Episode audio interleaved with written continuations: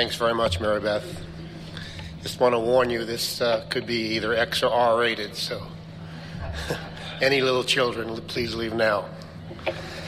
Uh, first, I really would like to thank my qualifiers, my father, who was an alcoholic, and my wife, who also is an alcoholic, because without them, I would not be here right now, and I would not have been able to make the spectacular journey that Al Anon has offered me. I grew up in an alcoholic home and uh, was kind of an optimistic child. Nothing seemed to bother me.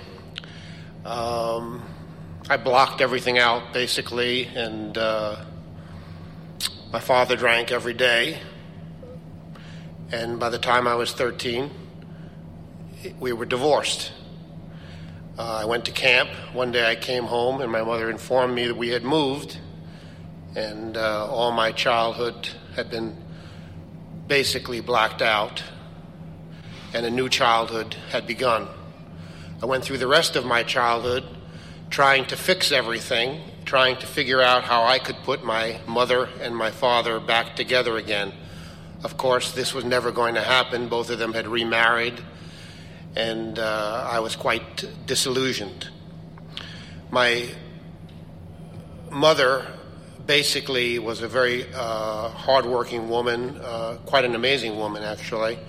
And although she didn't work prior to their divorce, uh, she went to work afterwards and uh, managed to raise uh, the two sons. But um, having grown up in an alcoholic home herself, she had all the isms as well. She decided my brother was not intelligent, and therefore it was not important for him to have any kind of education and uh, basically always told him that he was stupid. Uh, I was very bright, so I was the one that was going to go to college, and she decided early on, in fact, that uh, I was going to be not only a doctor, but I was going to be a brain surgeon, and this is as a child. And I guess I must have got to like it because that's what I ended up going into, and I ended up eventually uh, becoming a neurosurgeon. But in any event, my father died of his disease at an early age, and I had a lot of guilt about that. A part of that guilt was about uh, six weeks before he died. We had been living in Buffalo, New York. I was uh, just about finishing my residency, and he called and said, uh, You know, Roy, I, have got to stop drinking. He'd been in and out of AA 20 times, um, more out than in. But uh, and he said, uh, I, I, need a place uh, to come to, and could I come to your house? And my first thought was yes. And, and my wife said, You know, we have you know, three children and one on the way. Are you crazy? I mean, are we going to let an active alcoholic in the house? There's no way. And I thought about it and I said, You're right. And I said, Dad, uh, sorry, but, you know, I can't, can't do that. And uh, he died later. And then I went through a lot of guilt thinking that, you know, gee, maybe if I had taken him in. Maybe he, I could have saved him. Um, so uh, I grew up with a, a lot of defects. In fact, if you look at the books that we read daily, at the index, um, they're all there. Just you name it, I had it. I was a control freak. Uh, resentment, sarcasm, anger, denial, you name it. I mean, I could have written a book. Uh, fortunately, I met a uh, woman when I was in college who I started to date, and uh, after somewhat of a stormy uh, beginning, we ended up getting married when I was in medical school.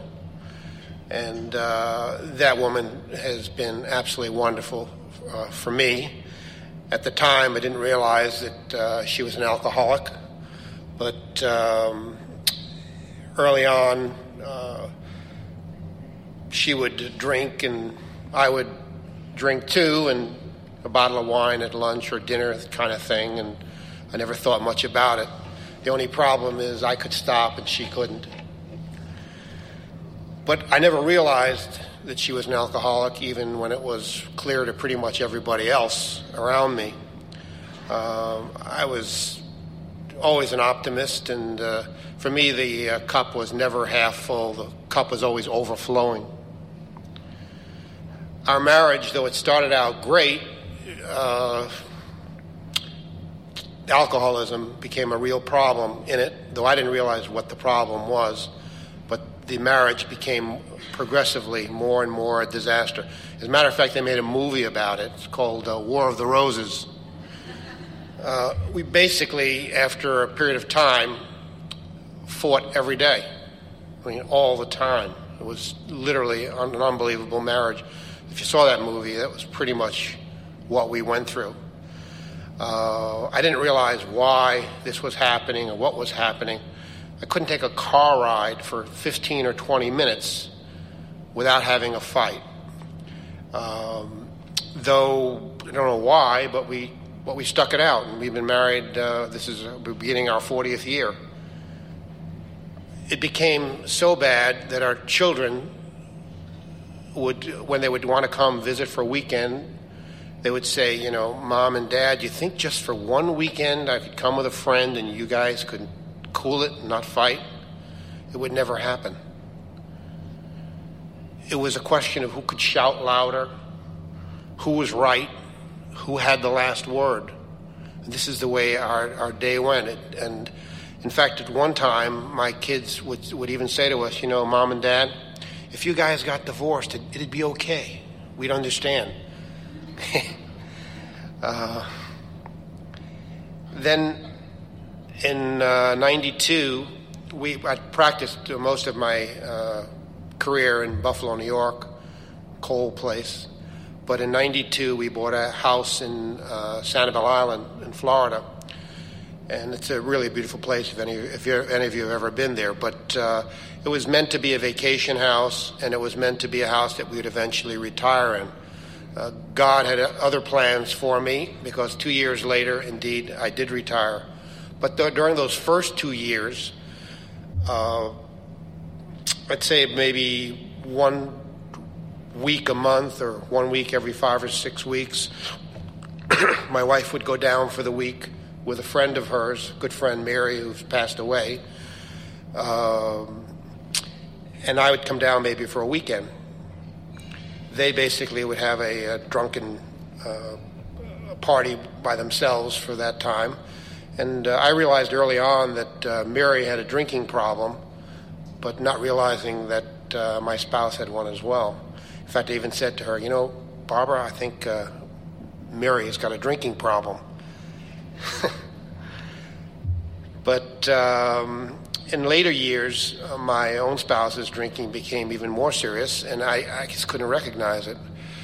It would be a situation where 6.30, 7, 8 o'clock at night, every night, she would be going to bed. And that would be uh, her pattern. When she would slur her words, I didn't recognize it, and I would ask her, gee, Barbara, you, you look a little like you've been drinking. And she would tell me that she wasn't, and and I believed it. This went on for a long time.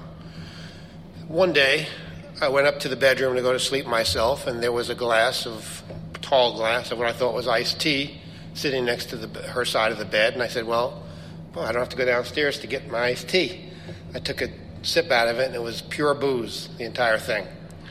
And at that moment, a light went off. I knew we were in trouble. I went downstairs and it was fairly early, and called each of my four children, and I said, uh, you know, uh, mom has got a drinking problem, and the, each of them said in turn, basically, no shit, Dick Tracy. I said, well, how did you know? I mean, I, I didn't really see this. He said, Dad, you can't call after six o'clock in the evening and expect a conversation on the other end. I mean, you know, are you blind? And yes, I was blind. I could not see the problem. Uh, denial for me began early on, even as a kid. I mean, I grew up, my father drove a cab, and uh, we were poor. Uh, I didn't think we were poor. I thought we were pretty well off. I was very happy, and no matter what bad thing would happen, I would always make it into a good thing.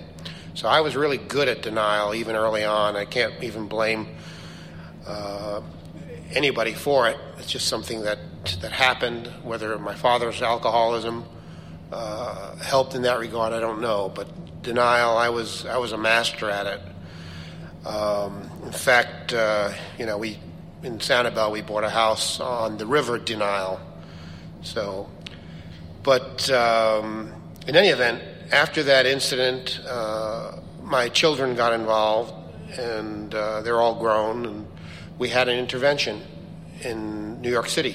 We were all going there for Thanksgiving a few years ago, and at that intervention, which was run by my daughter, who was a, uh, a master in psychology, and she, I guess, must have read the books or whatever, but she ran a beautiful intervention.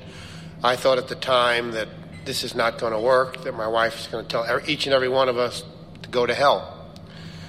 Uh, but she listened very patiently, and indeed, that was not what she said. She said, You're right, I have a problem. And uh, she accepted it. And uh, my daughter, who was a physician, had arranged for her to go to Hazelden in West Palm Beach uh, the next day. She was to fly directly there. And uh, though she uh, said, yeah, I can't go right away and so forth, she did. When she, she went to a 28 day program, and when she came out of that program, it was uh, quite amazing. She just uh, fell into AA uh, like she was born into it. I mean, they said 90 meetings in 90 days. She still pretty much does 90 meetings in 90 days. She's extremely active in AA. And for me, I realized very early on either get on the train or get left at the station. I was told at that Hazelden family session one weekend to uh, join Al Anon, show you how much I knew. And this is the truth. I never even heard of Al Anon. That's how anonymous you guys are. I didn't know what it was. I thought it was some kind of a drug thing that uh, for rehabilitation of addicts. And um, my thought was, well, if it's going to help my wife, I'll do it. So I went to my first Al Anon meeting. I remember it on December 18th, on a Tuesday.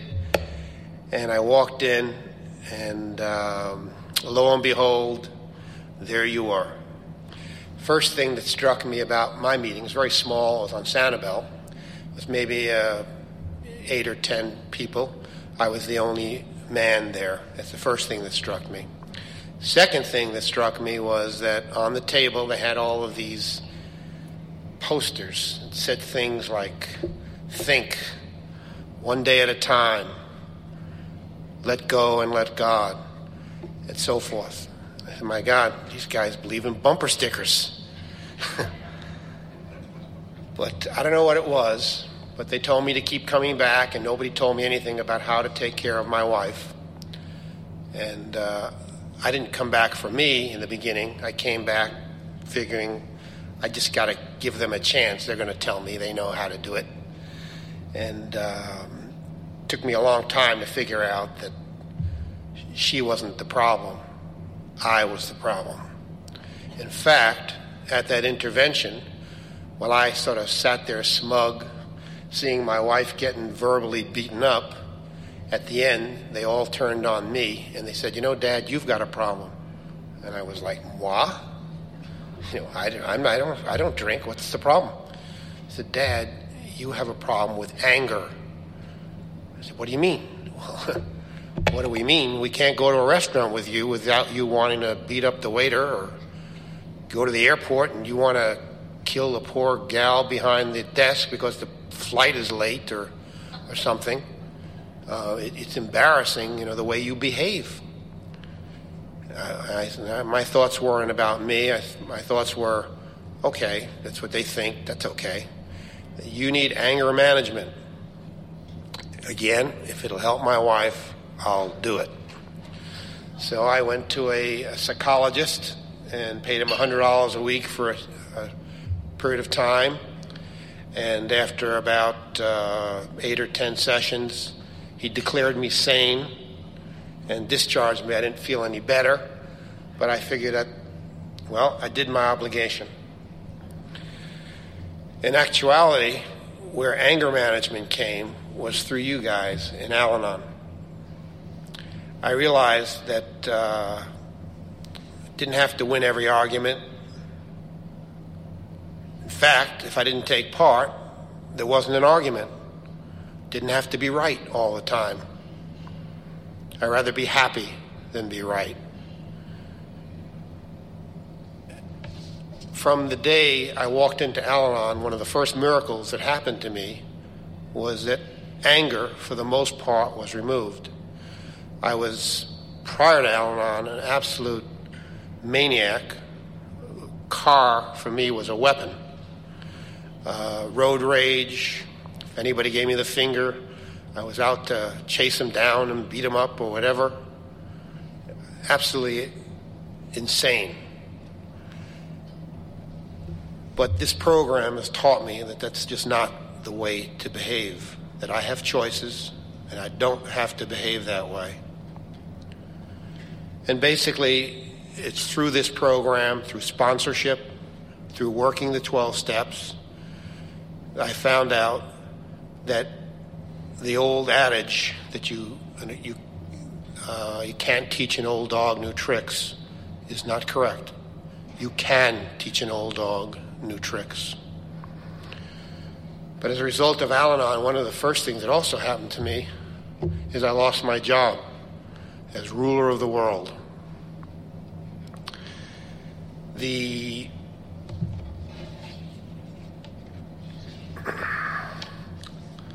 miracles that this program has provided me have been so numerous, it's almost hard to list. But one of the first miracles that happened to me was regarding my marriage.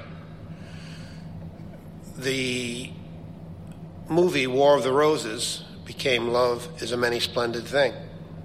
And that's true. Since from the day I walked through these doors till now, I have I would say rarely have ever had a uh, fight with my spouse. Not saying we don't argue, we do at times, but it's if, if it's so, they're infrequent and they're brief. And um, there's no question there have been changes in her, but the changes really have been in me. Simply just realizing that I don't have to win every argument. And again, if I don't take part, there is no argument. It takes two to argue. Such a simple concept. The other miracle that happened for me was my relationship with my children. They, I know they loved me before, but they certainly didn't like me. Now they like me. And that's quite a difference. And just simple things that I learned. Number one, through you people that they're not kids and they're not mine. Just giving them the ability and the dignity to be themselves, to make their own decisions, right or wrong, to pass or fail, right or wrong, just as I insisted.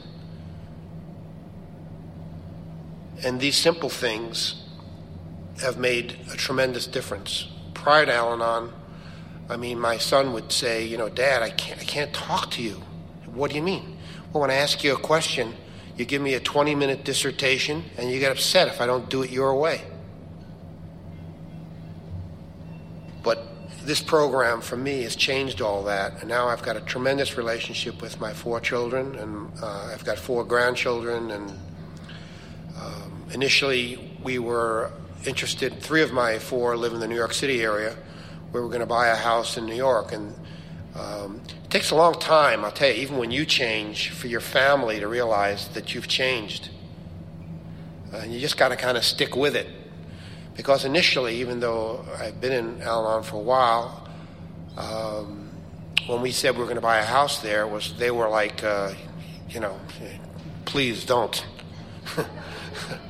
and um, and then when we they decided that we were going to do it anyway, they were kind of telling us where to buy and everything else, and we kind of patiently listened and did what we wanted to do, and, and it just worked out fine. And and now, uh, you know, their attitude initially was, uh, you know, don't think you could come here anytime you want, or don't think you could call whenever you want to.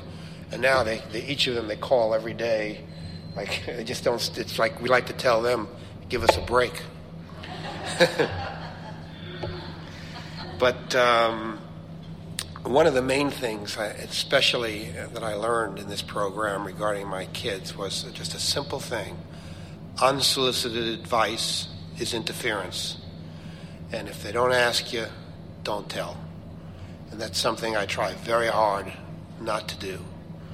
And sometimes, even when they ask, I found out they're not really asking for advice, they're asking for some sort of an affirmation or, yes, uh, you, are doing well, or something like that. I recall even uh, my daughter, uh, who is a uh, plastic surgeon, she told me about a year ago, she said, You know, Dad, I'm thinking of buying a boat, and she lives in New York City. What do I think? I'm pretty big into boating. And I started telling her, Well, uh, do you really want to know? She said, Yeah. I said, Well, I think it might be a mistake in New York. It's a short season. And immediately she started jumping down my throat. What do you know? Blah, blah, blah, blah. She wasn't really asking for advice at all. She wanted me to tell her, Stacy, it's that's great. She didn't buy a boat anyway, but she just wanted me to say that you know you're doing well and whatever you think, you know, that's really what she wanted. So I, th- I got to be careful about you know whether they're really even asking for advice, even when they ask for advice.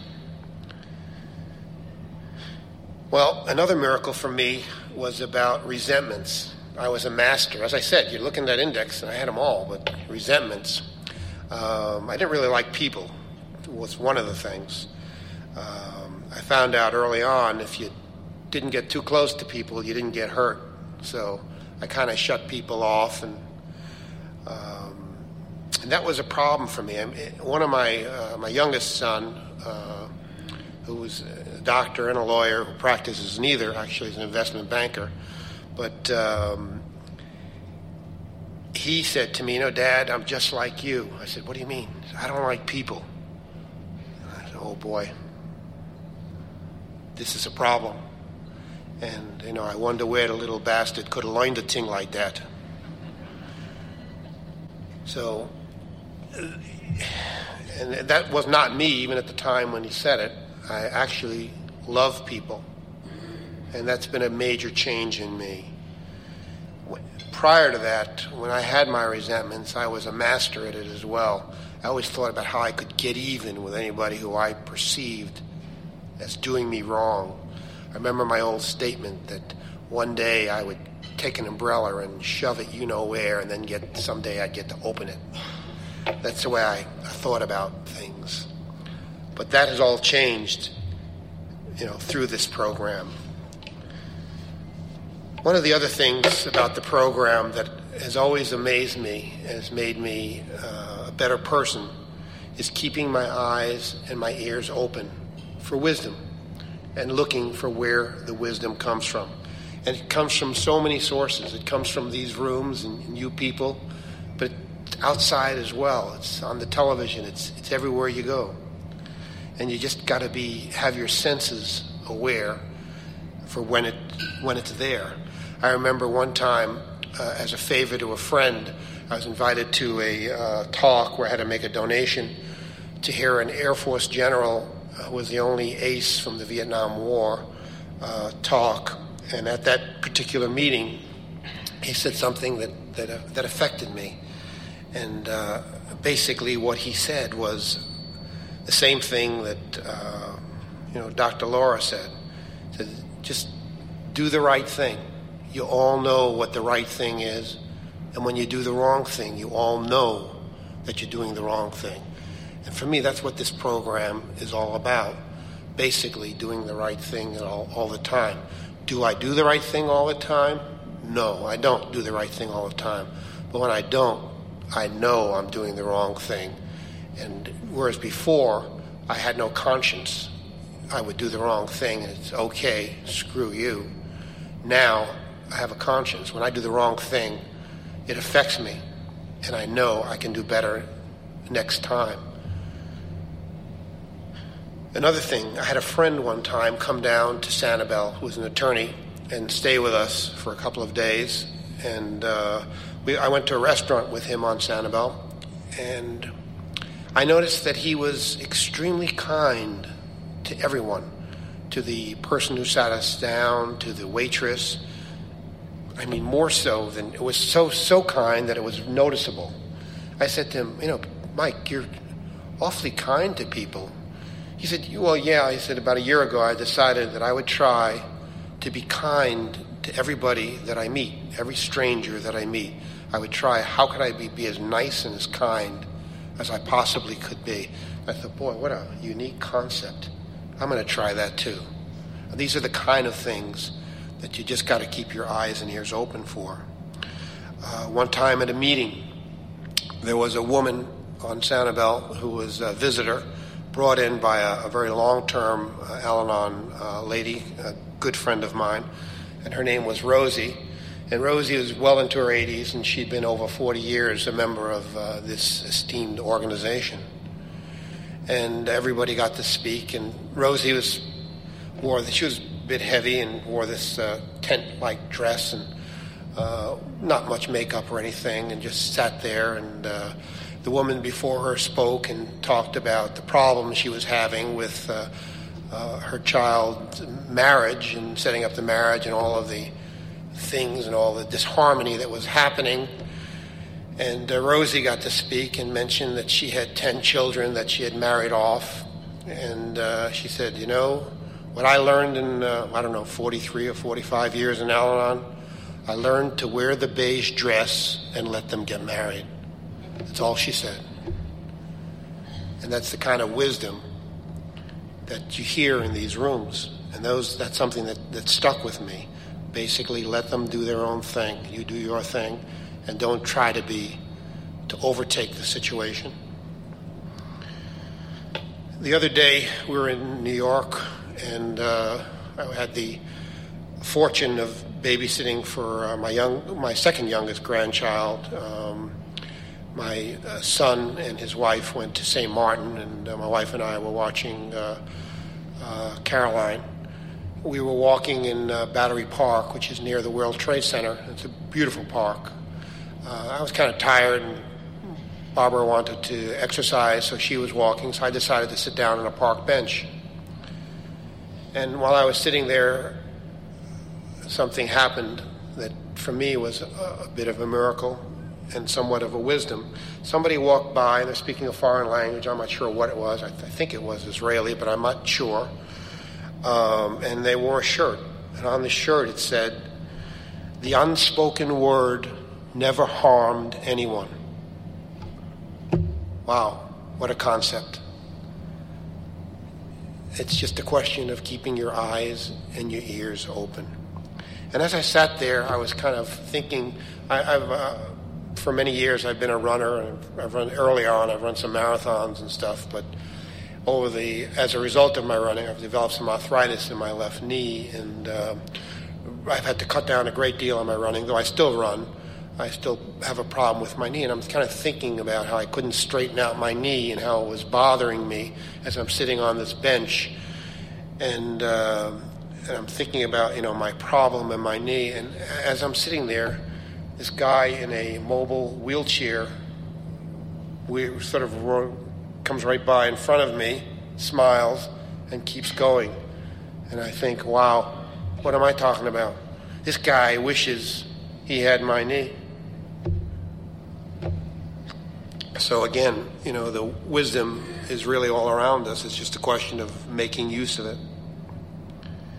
One of the things also that I developed in this program, which I didn't have, was uh, humor and laughter. Um, in fact, my wife, for many years, accused me of being a statue, of being a stone, of having no feelings. I had feelings, I just kept them inside. But um, she was absolutely right on the flight down here, we were dis- discussing things and, uh, and, and sort of laughing about them, about things that we've done in the past, things about our excesses. I remember, for example, when the first cell phone came out, I had to have one.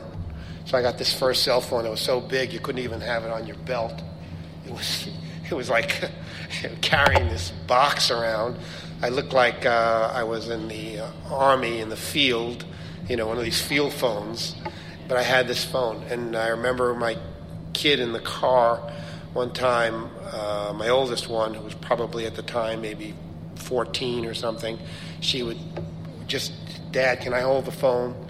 Uh, I'm not going to talk. I'm not going to make a call because it was pretty expensive to make a call at the time, just so I can show everybody that we've got a phone in the car. And we sort of laughed about this, the kind of things I wouldn't laugh about. And I remember that we, we talked about our first video camera, which was absolutely hysterical. You had to carry, I looked like a camera crew from uh, either Fox News or something. I mean, you had this big box and wires and this camera, which on your, you couldn't hold it except on your shoulder. This is our first video camera.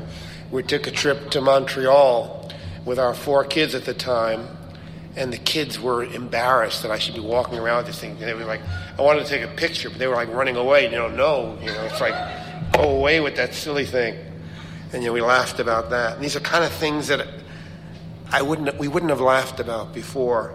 I mean, it's really, you know, thanks to these to this program. One of the other things was satellite dish. We had probably the world's first satellite dish. I could tell you NASA is bidding for our satellite dish. That's how you, I don't think it would fit in this room. It was huge. But uh, we, you know, we laughed about these things. But uh, the, the, even the laughter and the humor is really thanks to this program. Basically, the thing that I've learned in this program is it's an ongoing process. There's no graduation. You don't get a diploma. It's a race without a finish line. And it just keeps getting better and better the longer you stay in it and the more you work it.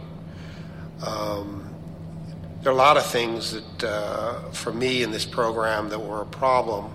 One of the problems was religion.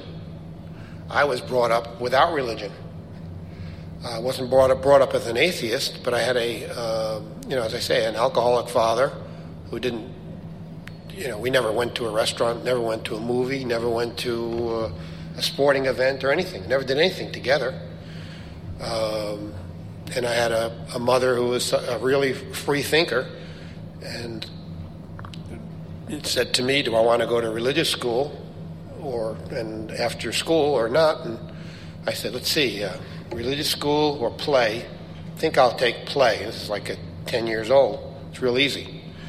So um, I had no guidance in any, in any way. Um, so this program for me, when I came into it, one of the things I was concerned about was uh, God. God. What am I going to do with God? They're going to make me believe in God. Anyway, um, I was fortunate enough to choose a sponsor who was a great sponsor. I looked for the wisest person that I thought in the program, a, a fellow that I knew before, but this particular fellow that I knew, actually, I didn't like him. At that time, I didn't like many people, so it wasn't really a problem, but I didn't particularly like him um, because he was uh, one of the senior people at Union Carbide when he retired, and he was somewhat of a facilitator, and I belonged to a uh, some charity groups and things for uh, the theater. And when this uh, board, which I'll tell you about in a second, would have a their annual meeting, he would be the facilitator of the meeting. This board needed a facilitator because this board was like uh, a group of Roys pre-Al-Anon fight all the time. But any event, um, this guy seemed to make this meeting work and didn't like him. Uh, I guess I was kind of jealous of him, but he was quite, quite wise, so I chose him. After about the first six months in Al Anon, and he was at uh, most of my meetings, uh, he put his arm around me and said, uh, Roy, yeah? I thought I was doing great, you know. He said, Roy, I don't want to hear about Barbara anymore. I said, What do you mean? Well, that's all you talk about. I want to hear about Roy. I was angry for about three weeks after that. I thought I was doing so great. I mean, I had Al Anon my sounding board. I could say what I wanted to, and it wouldn't go anywhere. Then I realized, boy, is he right? It's not about Barbara, it's about Roy. And that's when I really started to work the program. Just to tell you something briefly about this board, this board had about 18 or 19 people on a theater board, and it was one of the only theaters in the United States that was in the black. we had a director who was absolutely brilliant and put on shows that were you could people on Broadway would want this guy to direct them, and um, he was an amazing guy. But the president of the board, for whatever reason, didn't like him, and none of these people on the board had uh, they were a lay board, had no theater experience, and basically uh, this board would argue all the time, and this board destroyed this theater.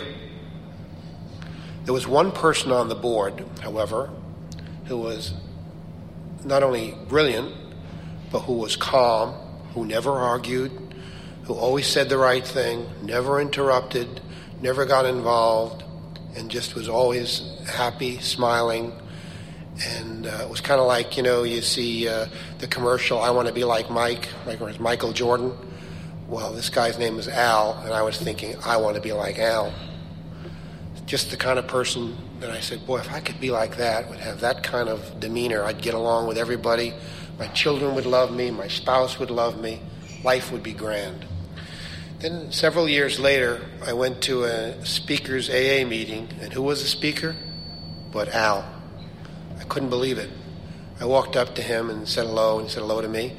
And um, when he spoke, he spoke that he had, first of all, had been in AA probably over 30 years. He'd been a executive officer of a company and uh, basically had uh, ended up uh, on the street as a bum. And his recovery was not something that happened overnight. It was something that took many years. He's now loved by everyone.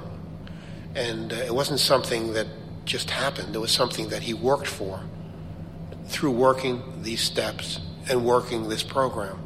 So if I want to be like Al, I got to put in the same effort, just like Al. Basically, my goal in life is to become the kind of person that my dog thinks I am. And that's really why I come to Al Anon. And um, for me, it has made a tremendous difference in my life. Um, I've never gone to a meeting that I didn't like. I've never gone to a meeting that I didn't feel better when I walked out than when I walked in. Uh, I'm an Al Anon junkie. I'm afraid to go to a new meeting because I like them so much. I end up, I'll be going every day of the week. Um, but one of the readings I remember in uh, one of the one of the daily readers was that uh, it's okay to miss a meeting if you've got other responsibilities or even if you just want to have fun. There's no must, as we, as we always say in Al Anon.